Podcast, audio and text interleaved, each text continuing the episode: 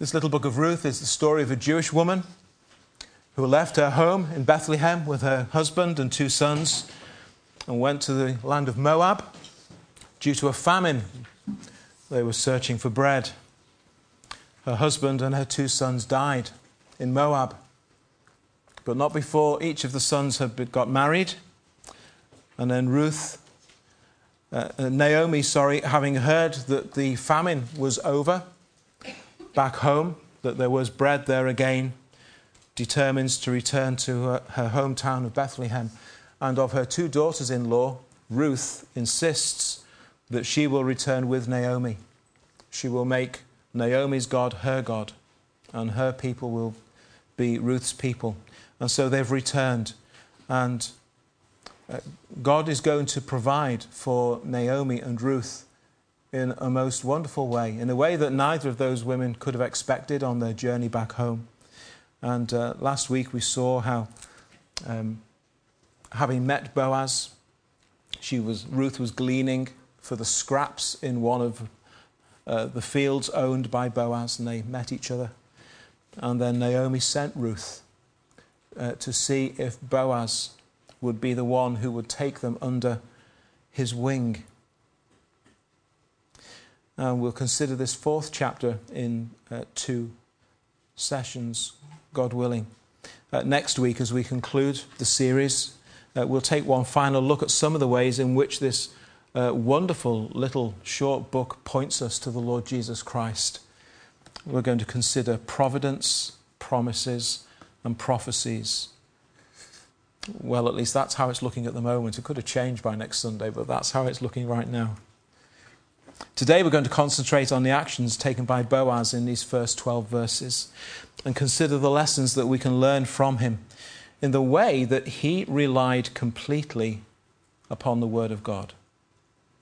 And that's the theme of this message relying upon the Word of God.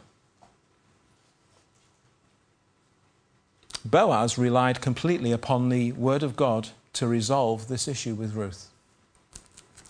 Now, last week, if you were here, we looked at the passages in Leviticus 25 and in Deuteronomy 25, which explained for us, first of all, the conversation that, t- that took place between Ruth and Boaz back in chapter 3 that's from verses 9 to 13. And those passages in Leviticus and Deuteronomy also explain the actions that Boaz is now taking at the beginning of chapter 4. So if you weren't here last week, you might want to read through chapter 25 of Leviticus and Deuteronomy, and you will find there the passages which clearly refer to this circumstance here. Law that God had laid down for his people. In the law that he'd given through his servant Moses to the people of Israel, God had provided a means by which families might retain their land and inheritance in the land of promise, even though any kind and all manner of trial and hardship might have taken their little parcel of land and maybe even some or all of their property out of their hands life has many ups and downs, and it did for God's people in the land of Canaan all those years ago. And sometimes, in order to survive, families would have to sell off some or all of their land or property, or borrow money against it, or during times of real desperation, even sell themselves into slavery just to be able to exist. But every 50 years was a year of jubilee. It was a, a, time of great rejoicing. Now, we didn't mention that bit last week, but every 50 years, all the land and property that had been part of transactions like that was all returned to the original owner, and slaves were set free. But additionally, at any other time, family members had the right to purchase back those things on behalf of their relatives.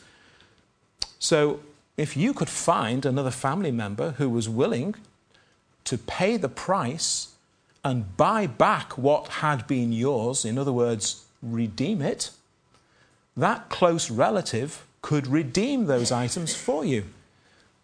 And that's where we get this phrase the kinsman redeemer, a close relative who could redeem back that which had originally been yours.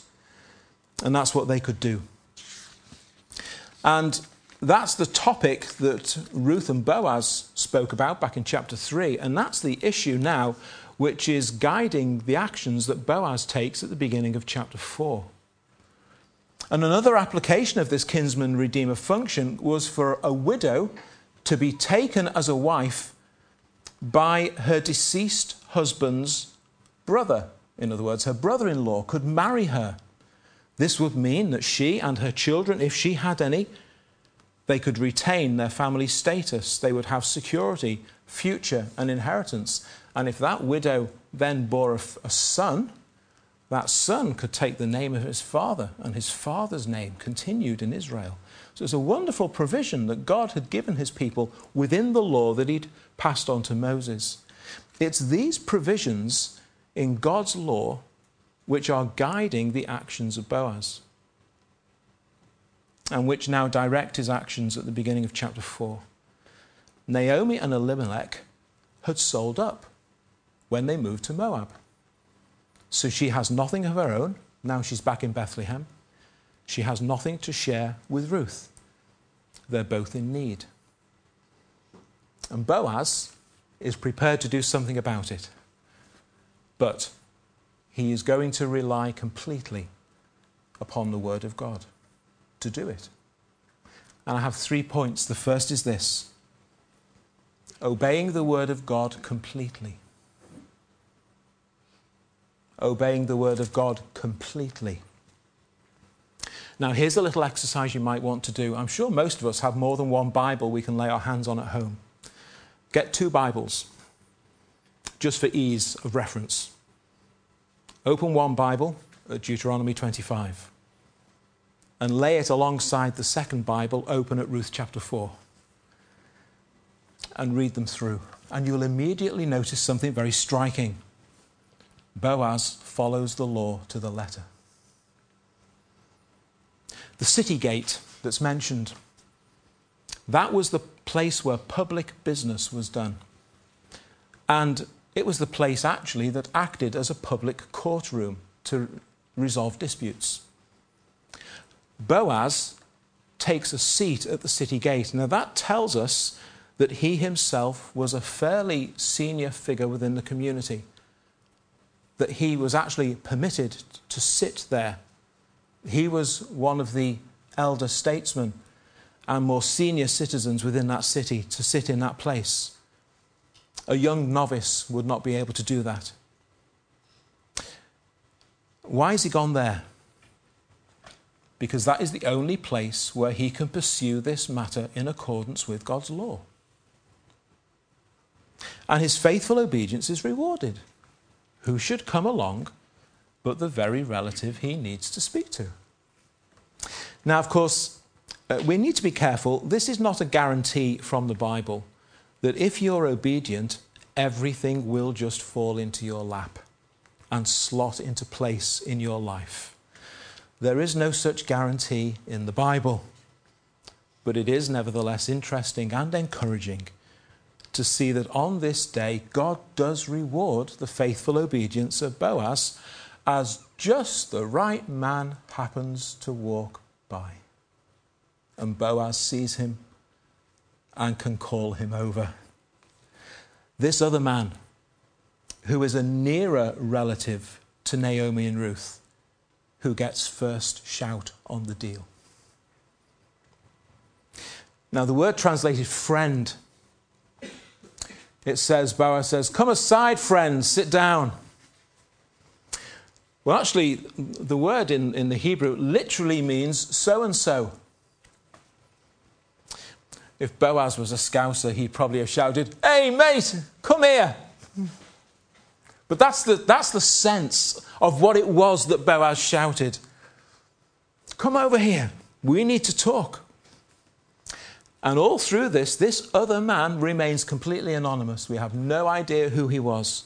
And many commentators suggest that it's because he was not worthy of being named, because he would not fulfill the duty that God laid before him.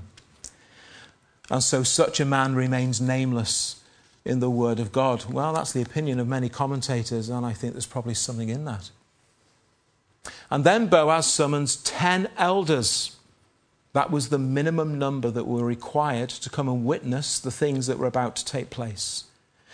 And Boaz, as we saw in the reading, he explains the issue to his relative, lays before him the responsibility that this man has as the closest relative, and asks him if he's going to redeem Naomi's land. And he says he will. Now, we can only guess what kind of expression came on the face of Boaz when the man said yes, and perhaps the kind of emotion that Boaz was having to suppress.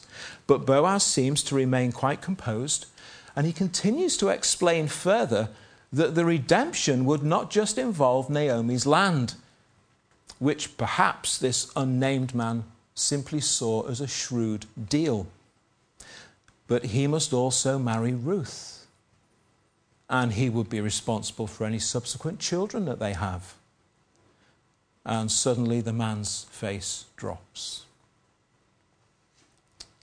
Perhaps he's already married and decided long ago that one wife's enough for any man. I don't know. We can't be certain. But he does say, it will be ruining my own inheritance. Now, we can't be absolutely sure what he means by that.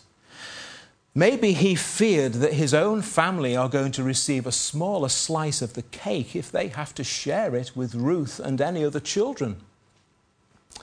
Well, whatever it was, this other man is now just not so committed to the idea. And he decides to turn the offer down. And he refuses point blank. And he hands the issue over to Boaz.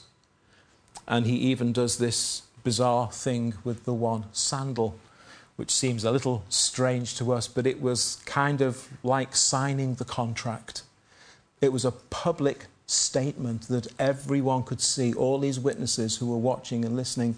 They saw the sandal being taken off the foot and handed over, and that signified this is a done deal. It's like putting the rubber stamp on it.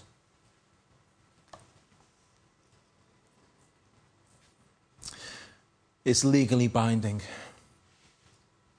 And even the sandal is mentioned in Deuteronomy. And do you see how Boaz follows the letter of God's law very carefully, very precisely? Now, it's true, of course, that God's Old Testament people were given many very specific and detailed and sometimes intricate laws that they had to keep many of those things we no longer have to worry about. Since the coming of Christ, there are many issues in the Old Testament in terms of rituals and ceremonies that are no longer applicable to us. And some of them uh, were just uh, national civil law for Israel. And it's also true that the teaching of Jesus and his apostles in the New Testament, in the main, is far less detailed and prescriptive than that kind of Old Testament law that we read, focuses instead much more on spiritual principles and matters of the heart. So, for example, reading the Sermon on the Mount, which is full of practical instruction and application, when you read the Sermon on the Mount, it's not like reading the book of Leviticus. Reads very differently, feels very differently. Uh, do you remember that section that I quoted last week? It's in Matthew chapter 5, which is in the first part of this sermon that Jesus is giving. At verse uh, 38, you have heard that it was said, an eye for an eye and a tooth for a tooth, but I tell you not to resist even an evil person. Whoever slaps you on your right cheek, turn the other to him also. If anyone wants to sue you, take away your tunic, let him have your cloak also. Whoever compels you to go one mile, go with him two, and so on. Well, I hope you can see there when that kind of instruction that Jesus gives in the Sermon on the Mount. Jesus is not instructing you to behave exactly and precisely like that with every single person you meet. How many coats does a person have to give away? and some of you would end up with very red cheeks. If Jesus was suggesting you have to have that kind of exchange with every single person you ever come across. No, we can see very clearly that Jesus there is teaching a principle. He's outlining an important issue of the heart and of a Christ like character and gives three illustrations to help us understand it. Much of the, inst- the instruction in the New Testament is of that type. Although there are certain sections in the epistles, you read, for example, through 1 Corinthians, read through James, and there are specific problems and errors which are confronted head on in very direct and clear ways, and specific directions and instructions are given where it's appropriate for the apostles to do so. But whether it's fine, detailed law like Boaz had to deal with in the book of Ruth, or whether it's these more general principles of life in the kingdom of God and the issue of our heart and soul and mind, this is the Word of God. And the commands of Christ, if we love Him, are to be obeyed. The Word of God is still to be obeyed completely. And of course, we have this great understanding that the law of God for Christian believers gets written in our hearts. But Boaz is an excellent example of how a godly believer treats any direction and instruction that they find in the Word of God. He follows it completely. And secondly, he obeys the Word of God swiftly. He does it swiftly. We can see that he hasn't dithered or delayed in his obedience to the word. What is said in chapter 4, verse 1, is said immediately after verse 18 of chapter 3. And this conveys to us that it was on the same day that Boaz went and sat at the gate. He didn't wait, and Naomi had said to Ruth, This man's going to sort it today. I have every confidence in him. And he obeyed the word of God swiftly. You see, Boaz hasn't waited and tried to weigh up his odds and chances before deciding whether or not to obey the word. Should I follow the word or should I not? Should I go that way or is there another way? Can I think of something else? he obeys the word swiftly. Now, let me just say, we recognize, of course, that obeying God's word sometimes requires us to wait. When Boaz first sat down at the gate, he didn't know how long he'd have to wait. That sitting and waiting was part of his obedience. But you should never wait to decide if you're going to be obedient.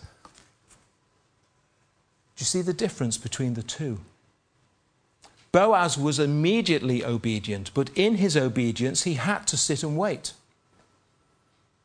But he didn't sit and wait to decide whether he was going to be obedient. His obedience was swift.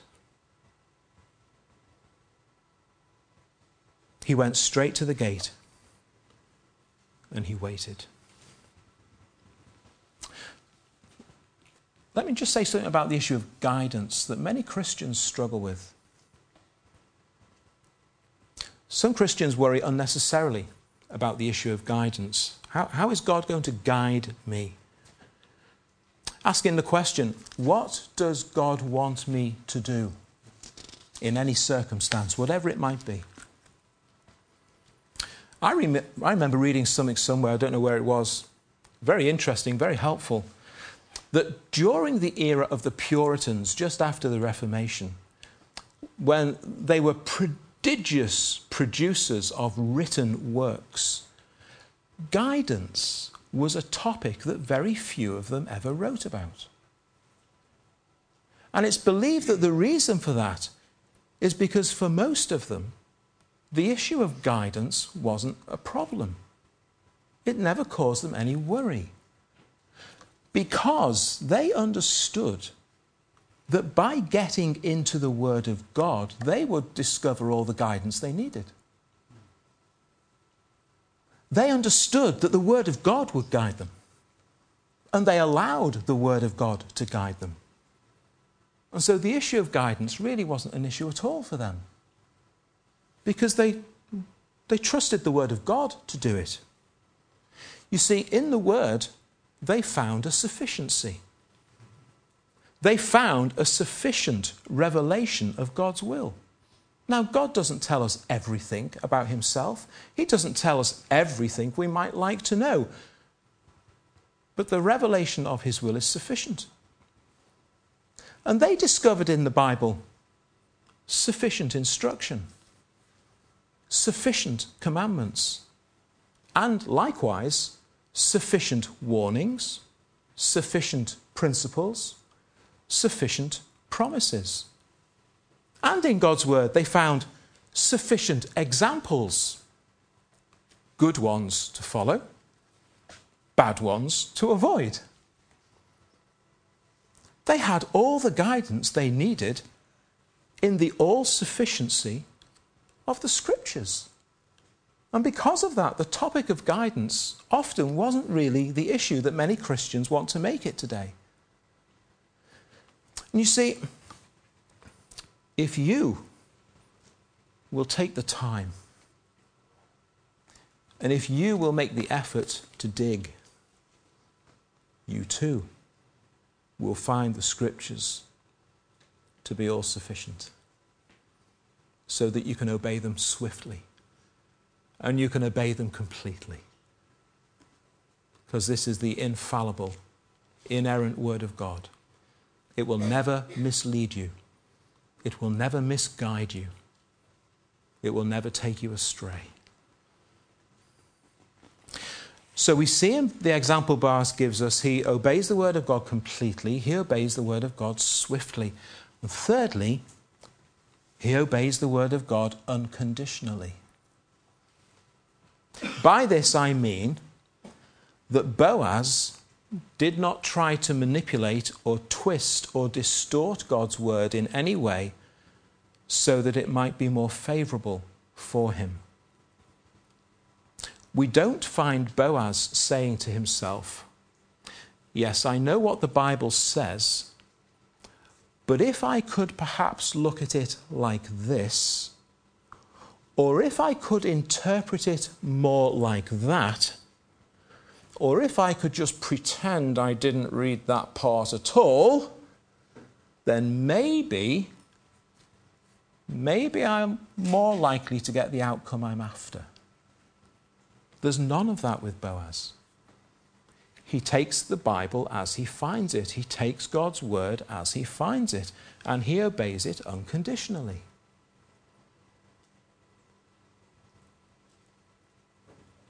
He actually makes himself very vulnerable, doesn't he? The unknown man says yes, first time. What if he'd said yes second time as well? Boaz is prepared to make himself vulnerable in his obedience to the word of God. There are 10 elders listening, observing, witnessing, and who would ensure that the word was upheld and that the law was upheld. They acknowledge their role in the deal in verse 11. We are witnesses. Now, having said that, I think we can fairly safely say that Boaz had faith that somehow this was all going to work out. I think Boaz just had that assurance from God that this was going to work out. But he obeyed the word of God unconditionally. I think we have to conclude that Boaz was ready to accept that if this nearer kinsman said he would redeem Naomi and marry Ruth, Boaz was going to have to let him do it. Despite what his heart was telling him. he was ready to obey the word unconditionally. Am I? Are you? It seems to me that for Boaz, obedience was more important than the outcome. That's a theme that many Old Testament characters present us with. Abraham, who had no idea what he was getting his family into when he uprooted them from Haran and set off following God. But for him, obedience was more important than the final outcome. For Noah, for Gideon, for David, for Daniel, obedience was more important than the outcome. Now they knew that God was in the outcome. They trusted that God would use the outcome. But at the time, when they're faced with decisions, obedience was more important. You know, there's even a sense in which that was true in the Lord Jesus Christ as well. Now, of course, he, he's God and he knew why he'd come into this world and he knew what the outcome would be. He knew and understood what the outcome of his sufferings and death would be. He knew what it was he come to do and accomplish, and he knew what he must go through in order to accomplish it. But do you remember there was a time when, faced with the horrors of the cross in Gethsemane, he prayed to his Father, asking if another way might be found? Why? Because in those few short hours in the garden, the outcome of his arrest, the agonies of body and soul that he was about to endure, the outcome was in danger of threatening his obedience in his human nature. The dilemma that Jesus faced was obedience, the outcome of which would be his suffering and death or disobedience in order to avoid it. But you see, obedience to his Father triumphed. Your will be done. Obedience. Obedience in the garden was more important than the horror of what lay before him of course, he understood the outcome, he understood the final glory. But for those few hours in the garden, even for Christ, there's no temptation you'll go through that he cannot sympathize with, you know.